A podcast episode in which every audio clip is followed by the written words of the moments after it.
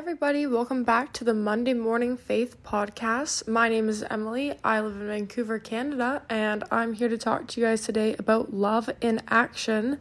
Uh, we're going to talk about it um, as it's written in Romans uh, chapter 12, starting in verse 9. So if you wanted to grab your Bibles or follow on the Bible app, or if you just want to simply listen, we're going to dive right in. Once again, that's Romans chapter 12, verse 9 is where we're starting. And today we're talking about love.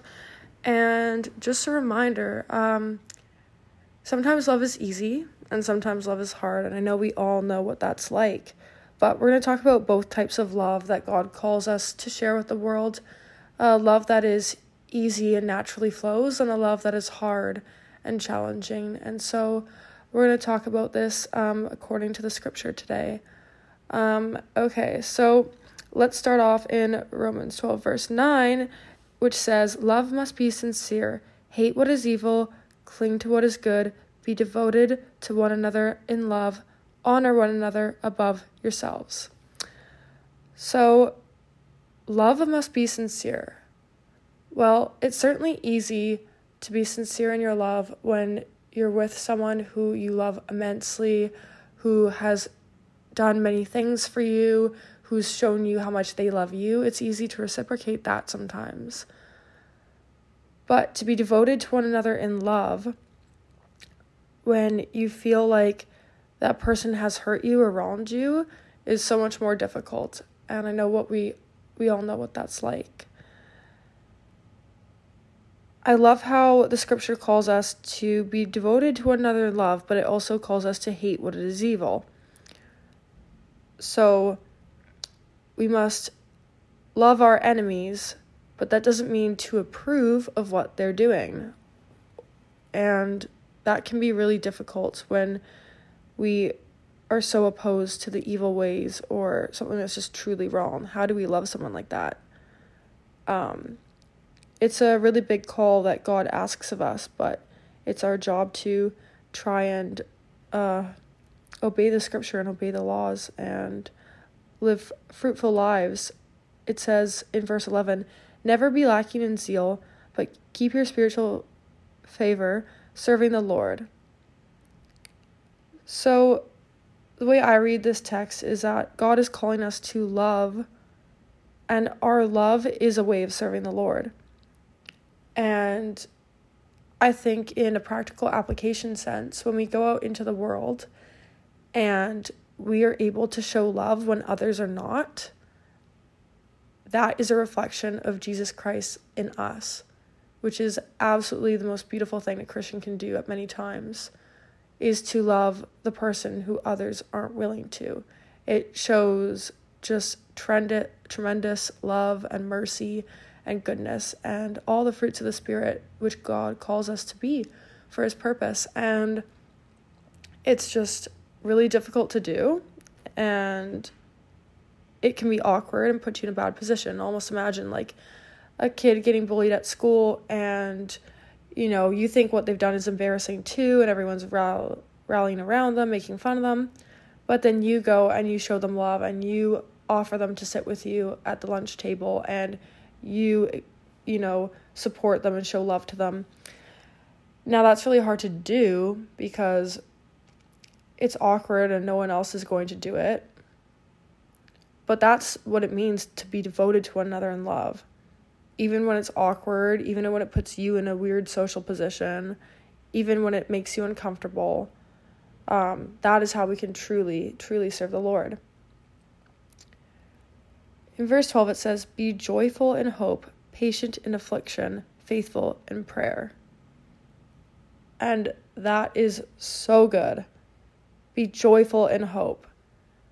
I mean, we can hope for many things in this world. Sometimes we hope for money to go on a shopping spree. We hope for a nicer car. We hope that we will be able to pay our rent this month. And it's hard to be joyful in a waiting season, in hope for something. And sometimes we hope for really big things. We hope for a child. We hope that someone will be healed and experience a miracle and be saved.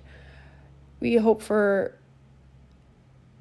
um, restoration in communities like where we've just seen this large earthquake worldwide affecting and so many people and over 20,000 lives lost. You know, we hope for restoration in those communities, but it's so hard. How do you be joyful in that? Well, God calls us to be, and He gives us all the keys to do so in Scripture. Let's come back to that, but keep that as a thought for now. Patient in affliction. So, once again, in the midst of all these afflictions, God calls us to be patient. For if we didn't have to be patient, I want to remind you that we would be in heaven.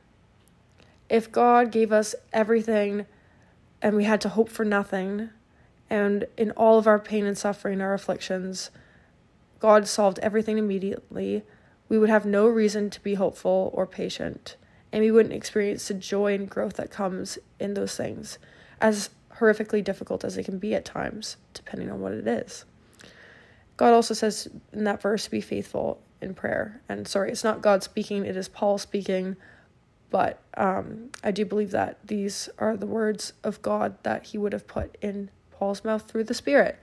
And so um, Paul says here, be faithful in prayer.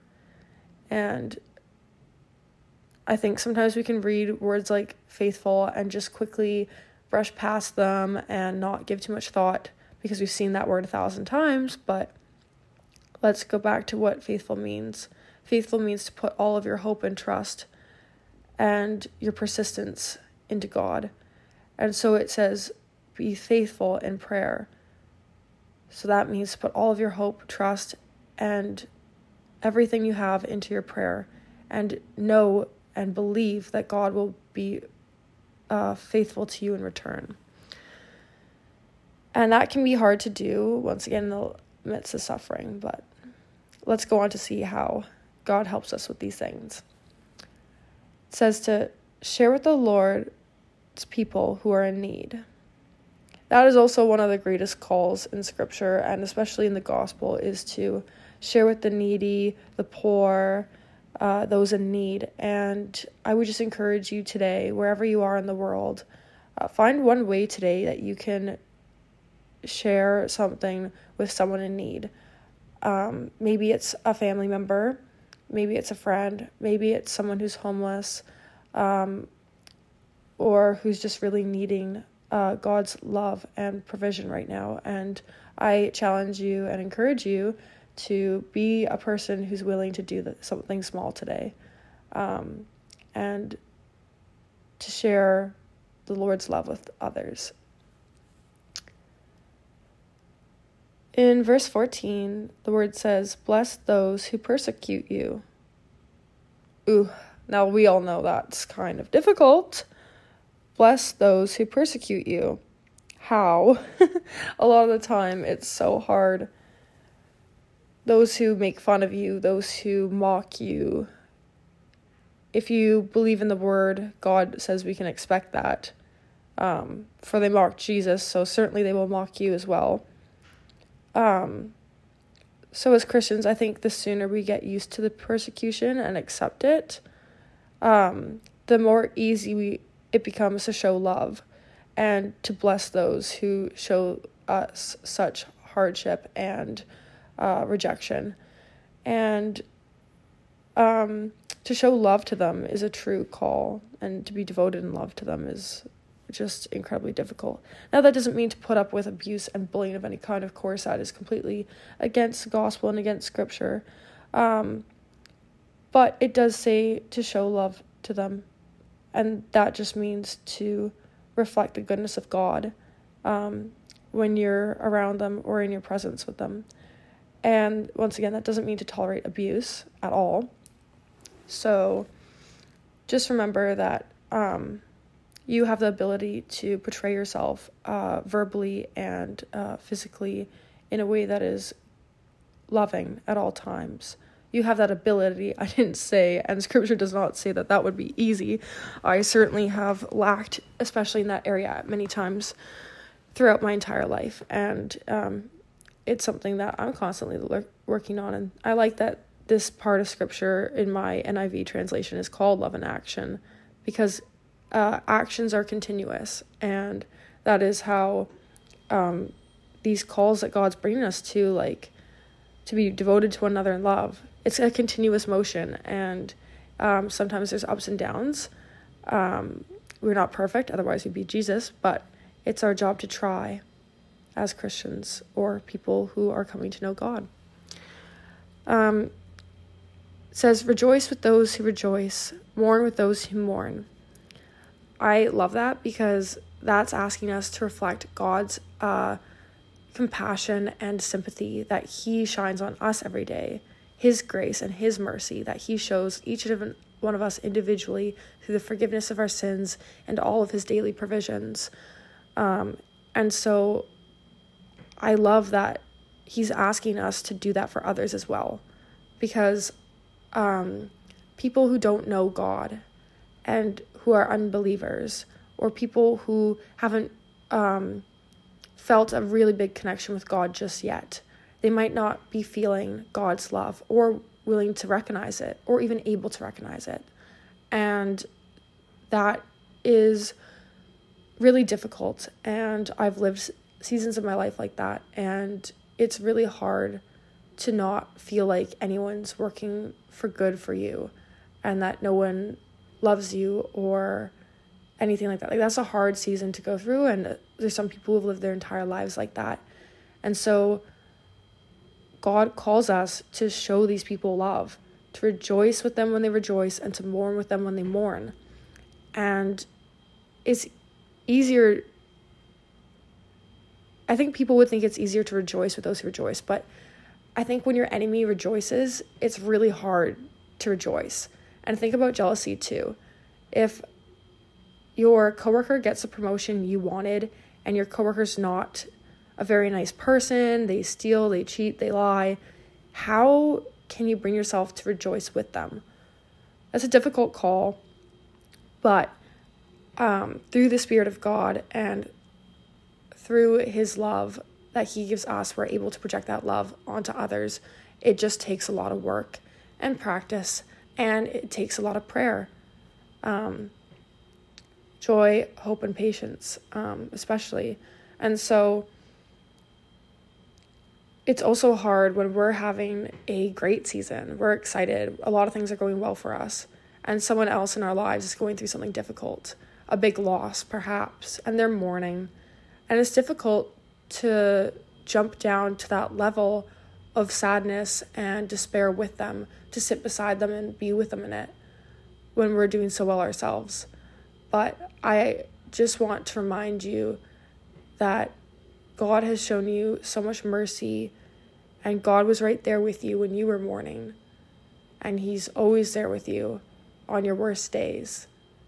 So imagine how meaningful it could be to someone for you to step down to the depths to which God stepped down for you and to sit with someone and to be there for them in their time of loss and mourning and imagine just how big of an impact that could have on someone's life.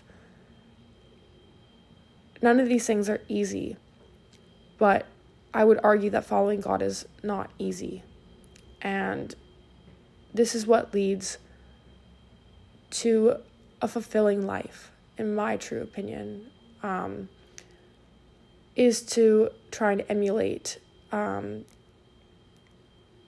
Jesus' life as much as possible. Obviously, we can't be without sin, um, and we are natural sinners. But to emulate God's love for us is, like, in my opinion, the biggest blessing we could ever be to this world. Um, because others won't do it. People who are unbelievers typically will not do things like that. It'll set you apart, but in the most beautiful way. Um, and that's something to be proud of. And speaking of proud, uh, verse 16 says, Live in harmony with one another. Do not be proud, but be willing to associate with people of a low position. Do not be conceited. I think sometimes people, when they are emulating God's love and they are doing things that God's calling them to do in their life, can be very proud. And there's a good type of proud and a bad type of proud. And um, I'll probably do a whole different episode just on pride eventually, but um, so stay tuned for that. But in the meantime, um, a conceited proud is never a good thing where you uh, place yourself above others. It's hard to be humble, especially when you feel like you're doing good works when not a lot of people are. But it's really paramount that we attempt our very best to be willing to associate with people of low position as the Bible says. And that can be difficult. Um, it, also, it isn't saying there that you need to be best friends with people who are walking in sin, that you need to immerse yourself in that. That's on the contrary. Um, if you immerse yourself with groups of people who are living in sin, you can certainly expect to be tempted constantly by their sin, um, by their greed, their lust, um, their drunkenness, their gossip, and it's understandable that we're going to sin from time to time because we are human, but to take on excessive temptation is not what God wants for us. He wants us to love those people, but that doesn't mean to attend every party with them and to go on every shopping spree. And I just love when it says don't be conceited because it is a real temptation to be conceited when comparing yourselves to these types of people. And I've been one of those people. At times, I can be one of those people. I'm not without sin. Um, and neither are you. And that is okay because God's love and mercy is there with us regardless. Um, it also says, don't repay anyone with evil for evil in verse 17 of Romans chapter 12. I'll say that again. Don't repeat, repay anyone's evil for evil. Revenge is so difficult to turn down when we feel like people wrong us. It's hard when you feel like someone's done a bad job or has hurt you, not to manipulate the situation just a touch and, you know, kind of say something to a certain person to get them to do an action that would result in your favor to kind of play God and reverse the situation back into your favor. Let's take an example.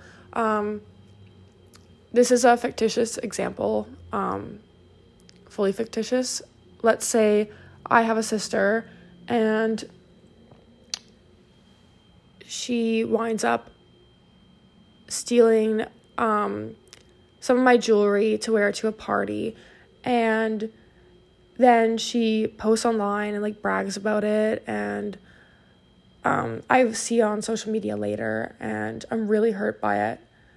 And next weekend, uh, I see her favorite blue dress hanging in the closet, and I think to myself, hmm, she told me never to wear that one because it's her favorite. And I weigh a bit more weight than her, so I could potentially like stretch it out or damage it. If I wear it out of the house, it could get stained. And she told me not to wear it. Um, so I'm just going to take it. Well, that's a terrible way to repay evil with evil.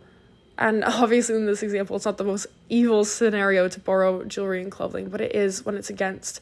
It's not a very proper thing to do when it's against what someone has asked of you. And then take that same example, and instead of borrowing that blue dress, I go downstairs still feeling wronged and I go into the kitchen and I say to our mom, I say, you know, it's just so hurtful how, you know, my sister took my jewelry. Like, that's so hurtful. And I just, I can't believe she would do something like that. Like, I wonder if she just doesn't appreciate the jewelry she has. Now, that is also repaying evil with evil because let's assume both me and my sister are adults in this scenario um, we especially have no reason to involve uh, our mom in this discussion. And by me going downstairs and saying things like, oh, well, I guess she just doesn't appreciate the jewelry she has, and I can't believe she would take mine, all that's doing is planting a seed. It's gossip, first of all, and it's manipulative because I'm trying to say that to get the mom to intervene in the situation without actually asking her to. Um, and that hopefully in that scenario that the mom would get the other sister in trouble. So, as you can see, it's not right to repay evil for evil. That's obviously a very um, light-hearted example of it. There's obviously a lot more serious issues in the world. Um, but it's not our job to play God, which is what we're going to get to shortly here. It says, Be careful to do what is right in the eyes of everyone. If it is possible, as far as it depends on you, live at peace with everyone. Do not take revenge. Live at peace with everyone. Do not take revenge. It is hard to live at peace with someone when you feel like they've hurt you and wronged you, and to not take revenge. I would argue that there's many other strategies uh, the Bible and God, the Holy Spirit, gives us daily um, to equip us to deal with people who have hurt us. Um, so I would encourage you guys to seek out the Spirit's guidance in everything, but especially when you feel hurt and you feel hot tempered or you feel saddened. Um, don't react out of those emotions. Uh, turn to God, turn to prayer, um, turn to His Word, and seek a solution in those ways because you will feel a lot more grounded and you will probably respond a lot better than if you respond out of uh, hot emotion. And the spirit can definitely guide you to try and live more peacefully with people that have hurt you and prompt you to have better communication with them. Um, because instead of taking revenge, perhaps you could tell them how you're feeling and make peace with them, and that's a good way to get to peace. Um, but it can be difficult. Some people are hard to talk to. So that's when I would especially say to turn to the, the word and the spirit and maybe even turn to some other trusted people that are, um, yeah, trusted people in your life. And it says, Do not take revenge, my dear friends, but leave room for God's wrath. For it is written, It is mine to avenge, I will repay, says the Lord. Well, I think sometimes we really want to play God, like that example I gave, where we try and get around being gossipy or, you know, overtly taking revenge. We try and manipulate the situation um, to try and play God. And I think a lot of times when I look back on situations I've tried to manipulate and have probably resulted differently, I wonder what would have happened and how would have God intervened if I had never tried to manipulate the situation in the first place it certainly doesn't show love, as we talked about earlier, the action of love, um, which, as I stated, has a lot of up and downs, but it most certainly does not show love to try and take revenge or play God and take the situation into your own hands. We see all throughout the Bible what happens when humans try and exert control um, beyond what human control should even remotely look like. Um, God is our counselor, the mighty counselor. He is the one in control. He has the world in his hands. And if he could form the oceans and the sea, do you simply not think he could help you with this scenario? He knows how numerous the grains of the sand are throughout the world. He can certainly understand what you're going through. Um, it's difficult in hard situations to bring things that are troubling you to God because you feel like He's not going to talk back. It's not like talking to a real quote unquote person. But talking to God with repetition will build a relationship. And that relationship will guide you much further than any human possibly can. It's just a matter of breaking that barrier through faithfulness and hope and petition, uh, just as we talked about earlier on. So I encourage you not to play God. I encourage you to show love, to not take revenge, but to take the high road and in taking the high road, don't be conceited, but rather show love to others when it's hardest.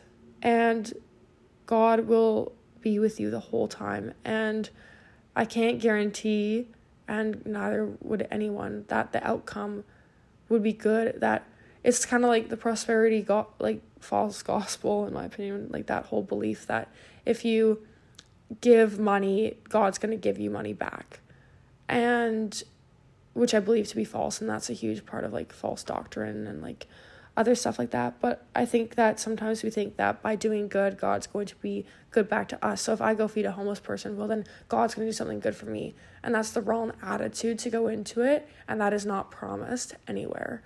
And if you go feed a homeless person, you should be doing it expecting nothing in return. And in Luke, it actually says, uh, lend without expecting anything. Um, so lend your time, lend your heart, lend your love, and don't expect anything in return. And that is how you truly lay down your life for others with love the way Jesus did. And it's hard, and we're going to mess up, and we're not going to get it right all the time. And sometimes things can actually go wrong or feel worse before they get better for sure. But it says in verse 20 of Romans 12 if your enemy is hungry, feed him. If he is thirsty, give him something to drink. And it's hard to love everyone. But I know you can do it through the power of God. Because in verse 21 it says, Don't overcome evil.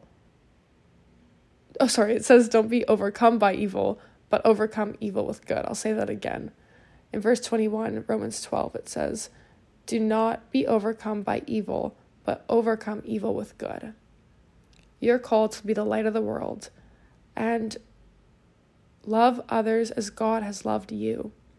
So, in the midst of your difficulties today, whatever they may be, turn your face to God, bring the situation to Him, and ask Him for help to love others and overcome evil with good, His good, and let it flow out from you. Today, I'm actually going to close in prayer, and this is a prayer you can repeat silently or out loud or just simply listen to.